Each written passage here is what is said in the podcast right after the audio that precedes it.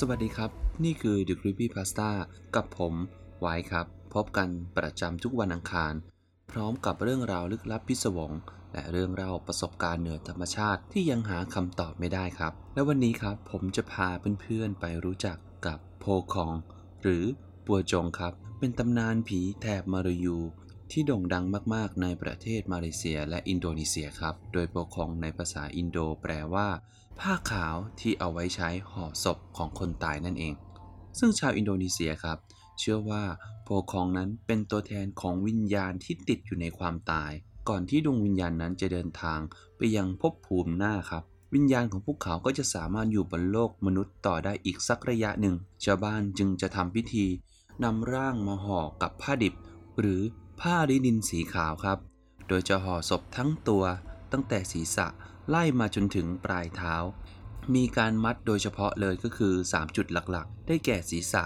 ลำคอและปลายเท้า เพื่อกันไม่ให้วิญญาณของผู้ตายหลุดลอยไปก่อนเวลา ที่จะเดินทางไปโลกหน้านั่นเอง ตามตำนานครับเล่าว่าหลังจากคนที่เสียชีวิตไปแล้ว 40 วัน บางตำนานบอกว่า 46.3 วัน หากวิญญาณของพวกเขานั้นยังไม่ไปสู่สุคติ ศพที่ถูกห่อด้วยผ้าดิบก็จะฟื้นขึ้นมาเป็นโพคองครับ กลายเป็นผีร้าย เคลื่อนที่ด้วยการกระโดดไปยังสถานที่ต่างๆ ออกตามหลอกหลอนผู้คนแบบไม่เลือกหน้า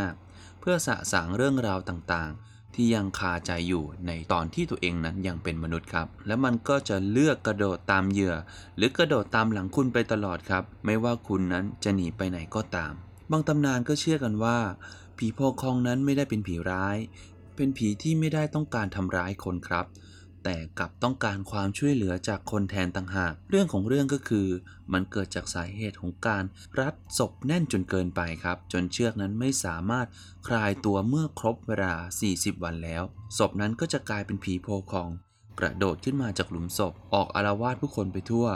โดยกระโดดไปตามถนน ชุมชนเมือง เพื่อมองหาใครสักคนครับ ให้มาช่วยเหลือ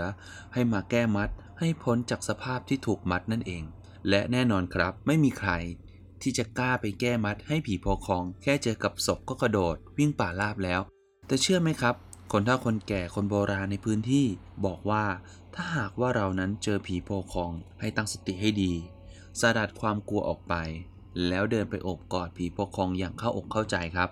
แล้วก็แก้มัดให้ผีโพคองนั้นเป็นอิสระ ก็คล้ายๆมาขอส่วนบุญตามความเชื่อของบ้านเรานั่นเอง ซึ่งยากมากๆครับที่เรานั้นจะเดินเข้าไปกอดศพนอกจากนี้ครับก็ยังมีเรื่องราวครับของหลวงปู่หมุนทิตะซีโรครับแห่งวัดบ้านจานจังหวัดศรีสะเกดพระอมตะเถระห้าแผ่นดิน ช่วงรัชกาลที่ 5 เมื่อครั้งที่ท่านนั้นได้เดินทุดงลงใต้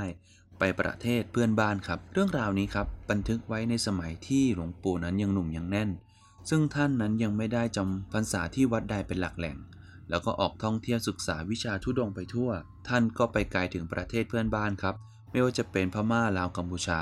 รวมทั้งมาเลและอินโดนีเซียด้วย และนั่นครับทำให้ท่านได้พบกับวิญญาณโพคองที่ป่าในประเทศมาเลเซีย ในเวลานั้นหลวงปู่ท่านครับไม่รู้ด้วยซ้ำว่ามันคือผีโพคอง แต่ว่าในบันทึกการเดินทางของท่านนั้นเขียนแต่เพียงว่าได้พบกับผีในผ้าห่อศพที่กระโดดได้เป็นเรื่องที่ไม่เคยพบเจอมาก่อน และบันทึกนี้ครับเป็นสิ่งที่ตอกย้ำการมีอยู่จริงของผีโพคอง ไม่ใช่แค่นิทานพื้นบ้าน เอาไว้หลอกเด็กๆให้กลัวแน่นอนครับ แต่ถ้าเพื่อนๆนั้นได้พบกับผีโพกคองกลางดึกโดยบังเอิญ แล้วมันเลือกที่จะกระโดดตามมาติดๆก็เชื่อว่าครับ มีวิธีหนีผีโพคองอยู่เหมือนกัน โดยวิธีแรกครับ คือให้แกล้งตาย